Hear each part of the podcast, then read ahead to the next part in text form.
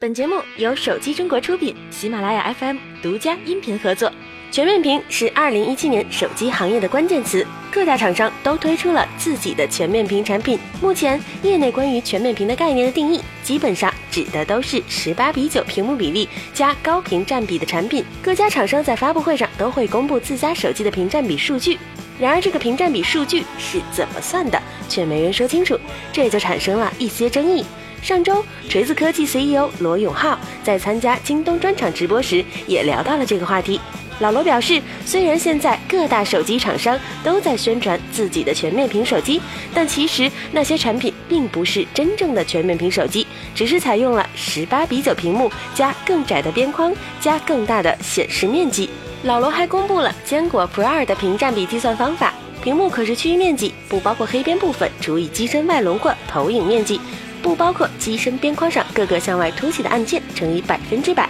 按照这个算法，老罗给出了目前市面上主流全面屏手机的屏占比数据。三星 S 八屏占比最高，达到百分之八十四点零六，其次是努比亚 Z 十七 S，屏占比为百分之八十三点一三，之后是 OPPO R 十一 S，屏占比为百分之八十二点一二，坚果 Pro 2以百分之八十一点九排名第四。屏占比甚至比 iPhone 10的百分之八十一点一三还要高，其他手机屏占比数据分别为小米 Mix 2百分之八十点九四，vivo X 二零百分之七十九点八七，荣耀 7X 百分之七十九点一一，华为 Mate 十 Pro 百分之七十九点十，金立 M7 百分之七十八点一六，夏普 S Two 百分之七十八点零七。位于日内瓦的国际电信联盟已经正式通过其二月份发布的 IMT 二零二零草案，为其一百九十二个成员国的五 G 技术规范奠定基础。这意味着五 G 蜂窝设备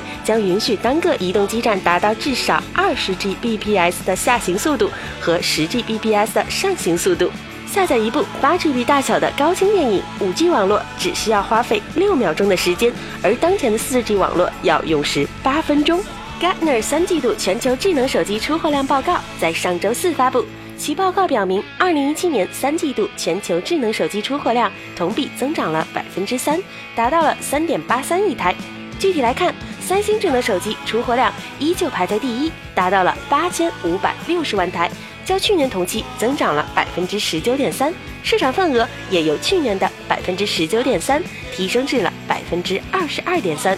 Gartner 称。三星 S 八系列和 Note 八需求不断增长，在与其他手机厂商的竞争中，也得以保持稳定的出货量。而第三季度上市的 Note 八推动了三星智能手机在北美出货量的增长。苹果的 iPhone 在三季度的出货量为四千五百四十四万台，较去年同期增长百分之五点七，增长幅度是前五大手机厂商中最低的。另外四家出货量同比增长率均达到了两位数。其市场份额达到了百分之十一点九，位于三星之后，排名第二。华为出货量为三千六百五十万台，市场份额百分之九点五。OPPO 出货量为两千九百四十五万台，占据百分之七点七的市场份额。小米出货量为两千六百八十五万台，市场份额为百分之七，分别排在二零一七年第三季度出货量的第三到第五的位置。其中，小米的出货量增长幅度最大，其去年第三季度的出货量仅为一千四百九十三万台，